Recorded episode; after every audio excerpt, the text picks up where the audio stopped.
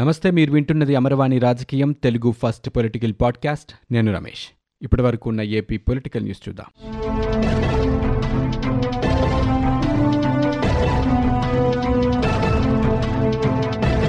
విభజన సమస్యలపై ఈ నెల ఇరవై మూడవ తేదీన ఢిల్లీలో కేంద్ర హోంశాఖ ఆధ్వర్యంలో మరొకసారి సమావేశం జరగనుంది. ఈ మేరకు ఆంధ్రప్రదేశ్ తెలంగాణ అధికారులకి కేంద్ర హోంశాఖ అధికారులు సమాచారం పంపించారు. సమావేశానికి తప్పకుండా హాజరు కావాలని సూచించినట్లుగా సమాచారం.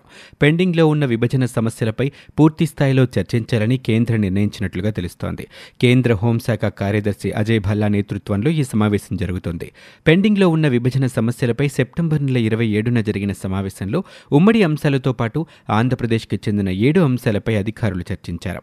వెనుకబడిన జిల్లాలకు నిధులు రెవెన్యూ లోటు భర్తీ అమరావతికి అనుసంధానం చేసే రైల్వే ప్రాజెక్టులు ఇతర అంశాలని గత సమావేశం అజెండాలో కేంద్రం చేర్చింది. అయితే ఆ సమావేశంలో ఎలాంటి నిర్ణయాలు లేకుండానే భేటీ అసంపూర్తిగా ముగిసింది.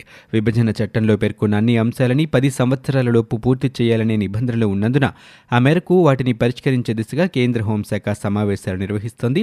ఇందులో భాగంగానే ఈ నెల ఇరవై మూడున కూడా తెలుగు రాష్ట్రాల అధికారులతో సమావేశం జరపనుంది. రాష్ట్ర విభజన నేపథ్యంలో ఆర్థిక లోటుతో సతమతమవుతున్న ఆంధ్రప్రదేశ్కి కేంద్ర ప్రభుత్వం గుడ్ న్యూస్ చెప్పింది. రెవెన్యూ లోటు భర్తీ కింద రాష్ట్రానికి ఎనిమిది వందల డెబ్బై తొమ్మిది కోట్ల రూపాయలని కేంద్ర ప్రభుత్వం విడుదల చేసింది. ఇప్పటికే పలు విడతల కింద ఏపీకి కేంద్రం రెవెన్యూ లోటు నిధుల్ని విడుదల చేసింది. తాజాగా దేశంలోని పద్నాలుగు రాష్ట్రాలకి రెవెన్యూ లోటు నిధుల్ని విడుదల చేసింది కేంద్రం. ఆంధ్రప్రదేశ్కి ఎనిమిది వందల డెబ్బై తొమ్మిది కోట్ల రూపాయలని ఈ సందర్భంగా విడుదల చేసింది. ఈ నిధులతో ఈ సంవత్సరానికి ఆంధ్రప్రదేశ్కి గాను రెవెన్యూ లోటు కింద ఏడు వేల ముప్పై రెండు కోట్ల రూపాయలని కేంద్రం విడుదల చేసింది. దేశవ్యాప్తంగా రెవెన్యూ లోటుతో పద్నాలుగు రాష్ట్రాలు సతమతమవుతున్నాయి. ఈ రాష్ట్రాల రెవెన్యూ లోటు భర్తీ కోసం కేంద్రం ఏడు వేల నూట ఎనభై మూడు కోట్ల రూపాయలని విడుదల చేసింది. వీటిలో అత్యధికంగా పశ్చిమ బెంగాల్కి పదకొండు వందల ముప్పై రెండు కోట్ల రూపాయలు కేటాయించింది. ఆంధ్రప్రదేశ్ రాష్ట్రంలో మద్య నిషేధం అమలు చేస్తామని చెప్పి అధికారంలోకి వచ్చి ఇప్పుడు నలభై వేల కోట్ల రూపాయల ప్రజాధనాన్ని తమ ప్రభుత్వం లూటీ చేస్తుందంటూ నరసాపురం ఎంపీ వైఎస్ఆర్ కాంగ్రెస్ పార్టీ నాయకుడు రఘురామకృష్ణరాజు ఆగ్రహం వ్యక్తం చేశారు. ఈ మూడు సంవత్సరాలలో డైరెక్ట్ బెనిఫిట్ ట్రాన్స్ఫర్ విధానం ద్వారా ఒకటి పాయింట్ రెండు సున్నా నుంచి ఒకటి పాయింట్ మూడు సున్నా లక్షల కోట్ల రూపాయలు ప్రజలకు అందజేశామని చెబుతున్న ప్రభుత్వం ఈ మూడున్నరేళ్ళలో ఒకటి పాయింట్ మూడు ఐదు లక్షల కోట్ల రూపాయలని మద్యం ద్వారా ఆర్జించిందన్నారు. మద్య నిషేధం పేరిట ప్రజల్ని నమ్మించి మద్యం రూపంలోనే లక్షల కోట్ల రూపాయలని ఈ మూడున్నర ఏళ్ళ వ్యవధిలో లాక్కోవటం న్యాయమా అంటూ రఘురామకృష్ణరాజు ప్రశ్నించారు. రచ్చబండ కార్యక్రమంలో భాగంగా మీడియా ప్రతినిధులతో ప్రతినిత్యం మాట్లాడే రఘురామకృష్ణరాజు జనం తాగుడు మానాలని ఇంటింటా ప్రేమలు నిండాలని ఆశిస్తున్నట్లుగా ప్రతిపక్ష నేత జగన్మోహన్ రెడ్డి అప్పట్లో పేర్కొన్నారంటూ గుర్తు చేశారు.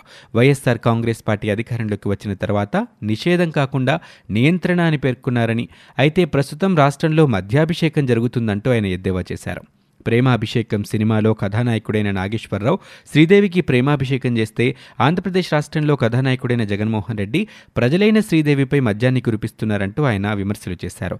గత ఏడాది ఏడు మాసాల్లో ఒకటి పాయింట్ ఎనిమిది ఏడు కోట్ల కేసుల మద్యం తాగారంటూ మద్య నియంత్రణ ఖచ్చితంగా అమలవుతున్న ప్రస్తుత తరుణంలో గడిచిన ఏడు మాసాల్లో రెండు పాయింట్ మూడు ఆరు కోట్ల కేసులు తాగారని తెలిపారు. ప్రస్తుతం రాష్ట్ర ప్రభుత్వ ప్రధాన కార్యదర్శి లక్ష్యాన్ని నిర్దేశించిన తర్వాత మరో తొంభై లక్షల కేసులు ఎక్కువగా తాగించడం ఖాయమని అన్నారు. ఇది మద్య నియంత్రణ అంటారా లేక మద్యాభిషేకం అంటారా అంటూ ఆయన ప్రశ్నించారు. మద్య నియంత్రణలో భాగంగా సమాజానికి ఎంతో సేవ చేయాలనుకున్న సంఘ సంస్కర్త జగన్మోహన్ రెడ్డి చనిపోయిన తర్వాత కూడా ప్రజల హృదయంలో ఉండాలని అనుకుంటున్నారని. కానీ ఆయన చేస్తున్న చేష్టలు బ్రతికుండగానే ప్రజల హృదయాల్లో నుంచి తుడిచివేసేలా ఉన్నాయంటూ ఆయన ఎద్దేవా చేశారు. ఆశయం గొప్పతైతే సరిపోదని ఆచరణలో కూడా ఉండాలన్నారు. రాష్ట్రంలో తాగుబోతుల ఆగడాలు తీవ్రంగా ఉన్నాయన్న ఆయన ఈ సందర్భంగా సత్తెనపల్లి రైల్వే స్టేషన్ సమీపంలో మందుబాబులు సృష్టించిన ఆగడాలకు సంబంధించిన వీడియోని మీడియా ప్రతినిధుల ముందు ప్రదర్శించారు. రాష్ట్రానికి పెట్టుబడులే ధ్యేయంగా ముందుకెళ్తున్న సంక్షేమ ప్రభుత్వం మరో ముందడుగేసింది. విశాఖపట్నంలో జరగబోయే గ్లోబల్ ఇన్వెస్టర్స్ సమ్మిట్ రెండు వేల ఇరవై మూడు లోగోని ముఖ్యమంత్రి జగన్మోహన్ రెడ్డి తన క్యాంపు కార్యాలయంలో ఆవిష్కరించారు. ఈ కార్యక్రమానికి మంత్రి గుడివాడ అమర్నాథ్ పరిశ్రమల శాఖ special CS Karikala Valaven maritime board CEO Shanmohan AP MSC chairman Vanka Ravindranath ఇతర అధికారులు పాల్గొన్నారు. మూడు సంవత్సరాలుగా బందర్ పోర్టు కేవలం ప్రకటనలకే పరిమితమైందని మాజీ మంత్రి కొల్లు రవీంద్ర అన్నారు. మీడియాతో మాట్లాడుతూ ఆయన రాష్ట్రం మొత్తం మెగారెడ్డి చేతుల్లోనే పెట్టారని బందర్ పోర్టు కూడా మెగారెడ్డి చేతుల్లోనే పెట్టే ప్రయత్నం చేస్తున్నారంటూ ఆరోపణలు చేశారు. బందర్ పోర్టు గురించి కనీసం సమాచారమే ఇవ్వటం లేదని తెలిపారు. జగన్ సర్కార్ ఆసుపత్రుల్లో కనీస ఏర్పాట్లు చేయటం లేదంటూ ఆయన మండిపడ్డారు. మృతదేహాలని తరలించేందుకు వాహనాల్ని కూడా ఏర్పాటు చేయలేని అసమర్థ వైసీపీ ప్రభుత్వం అంటూ కొల్లు రవీంద్ర విమర్శలు చేశారు. ఇప్పటం గ్రామంలో వైసీపీ ప్రభుత్వ దాష్టికానికి ఇల్లు దెబ్బతిన్నవారు ఆవాసాలు కోల్పోయిన వారికి లక్ష రూపాయల ఆర్థిక సహాయం అందిస్తూ అండగా నిలబడాలని జనసేన పార్టీ అధ్యక్షులు పవన్ కళ్యాణ్ నిర్ణయించారు. మార్చి పద్నాలుగవ తేదీన ఇప్పటం శివారులో జరిగిన జనసేన ఆవిర్భావ సభకు ఇప్పటం వాసులు సహకరించారని సభాస్థలని ఇచ్చారని కక్షగట్టి ఇటీవలే జేసీబీలను పెట్టి పోలీసుల్ని మోహరింపజేసి ఇల్లు కూల్చిన ఘటన అందరికీ తెలిసిందే. ఈ ఘటన ఒక ఆంధ్రప్రదేశ్ రాష్ట్రంలోనే కాకుండా దేశవ్యాప్తంగా చర్చనీయాంశమైనట్లు సామాజిక మాధ్యమాల గణాంకాలు తెలియజేస్తున్నాయని ఒక ప్రకటనలో ఆ పార్టీ రాజకీయ వ్యవహారాల కమిటీ చైర్మన్ నాదెండ్ల మనోహర్ అన్నారు. ఈ ఘటనని చూసి చలించిపోయిన పవన్ కళ్యాణ్ బాధితులకు జనసేన అండగా ఉంటుందని ప్రకటించారు. నైతిక మద్దతుతో పాటు ఆర్థికంగా కూడా అండగా నిలబడాలని లక్ష రూపాయల వంతున భరోసాని ఆయన ప్రకటించారని ఒక ప్రకటన ద్వారా మనోహర్ తెలియజేశారు. ప్రధాని నరేంద్ర మోదీ విశాఖ పర్యటనకు వచ్చినప్పుడు రిషికొండను కల్లారా చూడాలంటూ తెలుగుదేశం పార్టీ పొలిట్ బ్యూరో సభ్యులు మాజీ మంత్రి అయ్యన్న పాత్రుడు ప్రధాని నరేంద్ర మోదీకి లేఖ రాశారు. ఏరియల్ సర్వే చేయడం ద్వారా రిషికొండ అక్రమాలు స్వయంగా వీక్షించవచ్చునంటూ ఆయన విజ్ఞప్తి చేశారు. ప్రధాని స్వయంగా శంకుస్థాపన చేసిన అమరావతికి భిన్నంగా మూడు రాజధానులు అంటూ సీఎం జగన్ వ్యవహరిస్తున్న తీరుని లేఖలో అయ్యన్న పాత్రుడు వివరించారు. అమరావతి పూర్తయ్యేలా చర్యలు తీసుకోవాలంటూ లేఖలో విజ్ఞప్తి చేశారు. రాష్ట్రానికి ఏకైక రాజధానిగా అమరావతి కొనసాగుతుందనే స్పష్టతని ప్రధాని ఇవ్వాలంటూ అయ్యన్న కాంక్షించారు. మూడున్నరేళ్ళుగా పోలవరం పనులు జరగలేదని ప్రధాని స్థాయిలో ఓ సమావేశాన్ని నిర్వహించి పోలవరం పూర్తయ్యేలా చూడాలంటూ ఆయన కోరారు. నరేంద్ర మోదీ ఈ నెల పన్నెండున విశాఖ పర్యటనకు రానున్నారు. పదివేల నాలుగు వందల డెబ్బై రెండు కోట్ల రూపాయల విలువైన ఏడు ప్రాజెక్టులకి ప్రధాని నరేంద్ర మోదీ శంకుస్థాపన చేస్తారు. మొత్తం అరవై ఒక్క ఎకరాల రిషికొండ హిల్ ఏరియాలో తొమ్మిది పాయింట్ ఎనిమిది ఎనిమిది ఎకరాల్లో ప్రాజెక్టుకి ఏపీటీడీసీ అనుమతి తీసుకోగా క్షేత్రస్థాయిలో దీనికి రెండింతల తవ్వకాలు జరిగినట్లు కనిపిస్తోంది. కొండ మధ్యలో చిన్న భాగం తప్ప మిగిలిన అంతటా భారీగా తవ్వినట్లుగా సమాచారం. శిఖర భాగాన్ని వదిలి చుట్టూ తవ్వకాలు జరుపుతున్నారు. అటవీ శాఖ నూట ముప్పై తొమ్మిది చెట్లు తొలగించినట్లు పేర్కొంది. కానీ రిషికొండ ప్రాంతంలో వందల చెట్లు తొలగించినట్లు పర్యావరణవేత్తలు ఆవేదన వ్యక్తం చేస్తున్నారు. తమ ప్రభుత్వంపై వ్యతిరేకత ఉందంటూ సాక్షాత్తు మంత్రి ధర్మాన ప్రసాదరావు పేర్కొన్నారు. కొత్తగా తీసుకొచ్చిన సంస్కరణల్ని అర్థం చేసుకోకపోవడమే ఈ పరిస్థితికి కారణమన్నారు.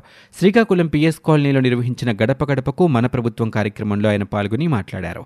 విశాఖపట్నమే ఏకైక రాజధాని అని కర్నూలు అమరావతిలో ఆయా శాఖలకు సంబంధించిన కార్యకలాపాలు జరుగుతాయని ఆయన పేర్కొన్నారు. మరోవైపు గత ప్రభుత్వంలో రహదారులపై ఏర్పడిన కన్నాలే ఇప్పుడు పెద్దవై ఉంటాయంటూ మంత్రి ధర్మాన వ్యాఖ్యానించారు. ప్రధాని నరేంద్ర మోదీ విశాఖ పర్యటన ఖరారైంది. రెండు రోజుల పర్యటన నిమిత్తం తమిళనాడులోని మదురై నుంచి ఈ నెల పదకొండవ తేదీ రాత్రి ఏడు గంటల ఇరవై ఐదు నిమిషాలకి ప్రత్యేక విమానంలో ఆయన విశాఖపట్నానికి చేరుకుంటారు. విశాఖపట్నంలోని విమానాశ్రయంలో స్వాగత కార్యక్రమాల తర్వాత రాత్రి ఏడున్నర గంటలకి రోడ్డు మార్గంలో బయలుదేరి ఎనిమిది గంటలకు తూర్పు నౌకాదళ అతిథి గృహంలోని చోలా సూట్ చేరుకుని రాత్రికి అక్కడే బస్ చేస్తారు. పన్నెండవ తేదీ ఉదయం పది గంటల పది నిమిషాలకు రోడ్డు మార్గంలో పది గంటల ముప్పై నిమిషాలకు ఆంధ్ర విశ్వవిద్యాలయంలోని సభాస్థలికి చేరుకుంటారు. పదిన్నర నుంచి పదకొండు గంటల నలభై ఐదు వరకు జరిగే సభలో ప్రధానమంత్రి పాల్గొంటారు. వివిధ ప్రాజెక్టులకి ఆయన శంకుస్థాపన చేస్తారు. మరికొన్నింటిని జాతికి అంకితం చేసి బహిరంగ సభలో ఆయన ప్రసంగిస్తారు. పర్యటన వివరాలు రావడంతో విశాఖ జిల్లా అధికార యంత్రాంగం ఏర్పాట్లలో నిమగ్నమైంది. ప్రధానమంత్రి పర్యటనకు సంబంధించి భద్రతా ఏర్పాట్లను చూసేందుకు ముప్పై మందితో కూడిన ఎస్పీజీ స్పెషల్ ప్రొటెక్షన్ గ్రూప్ బృందం విశాఖకు చేరుకుంది. వచ్చే సంవత్సరం మార్చి మూడు నాలుగు తేదీల్లో జరగబోయే గ్లోబల్ ఇన్వెస్టర్ల సమ్మిట్ని విశాఖపట్నంలో నిర్వహించాలని సీఎం జగన్మోహన్ రెడ్డి ఆదేశించినట్లు మంత్రి గుడివాడ అమర్నాథ్ తెలిపారు. గ్లోబల్ ఇన్వెస్టర్ల మీట్ను విశాఖపట్నంలో నిర్వహించాలని సీఎం ఆదేశించారని గ్లోబల్ ఇన్వెస్టర్లతో ఈ సమ్మిట్ నిర్వహిస్తామని కోవిడ్ పరిస్థితుల్ని దాటుకుని ముందుకు అడుగులు వేస్తున్నామని గత మూడు సంవత్సరాలలో ఇన్వెస్ట్మెంట్ సమ్మిట్లు నిర్వహించలేకపోయామని ఆయన పేర్కొన్నారు. ఇప్పుడిప్పుడే ఇతర రాష్ట్రాలు నిర్వహించడం ప్రారంభించాయని ఎంఎస్ఎంఈలపై కూడా ఫోకస్ పెట్టామని ఆయన అన్నారు. రాష్ట్రంలో పరిశ్రమల అభివృద్ధికి మౌలిక వసతులు కల్పిస్తున్నామని చెప్పారు. మచిలీపట్నం భవనపాడు పోర్టుల్ని నిర్మిస్తున్నామన్నారు. విశాఖ కాకినాడ పోర్టుల్ని అభివృద్ధి చేస్తున్నామని ఆయన చెప్పారు. ఐదు షిప్పింగ్ హార్బర్ల నిర్మాణం కొనసాగుతుందన్నారు. రామాయపట్నం పోర్టుకి రెండు వేల ఇరవై నాలుగు జనవరి నాటికి మొదటి షిప్ తీసుకొస్తామని దేశానికి ఏపీనే గేట్వేగా మారబోతుందంటూ ఆయన పేర్కొన్నారు. ఆర్థిక అభివృద్ధిలో మన రాష్ట్రం కీలక పాత్ర పోషించబోతుందని ప్రపంచవ్యాప్తంగా ఉన్న ప్రముఖ పారిశ్రామికవేత్తల్ని ఈ సమ్మిట్కి ఆహ్వానిస్తామని ఆయన పేర్కొన్నారు. ఇవి ఇప్పటివరకు ఉన్న ఏపీ పొలిటికల్ న్యూస్. మీరు వింటున్నది అమర్వాణి రాజకీయం తెలుగు ఫస్ట్ పొలిటికల్ పాడ్కాస్ట్. నేను Ramesh. For more details visit WWW dot Amarvani dot in. We're also available on Google podcast Spotify iTunes and Apple Podcast.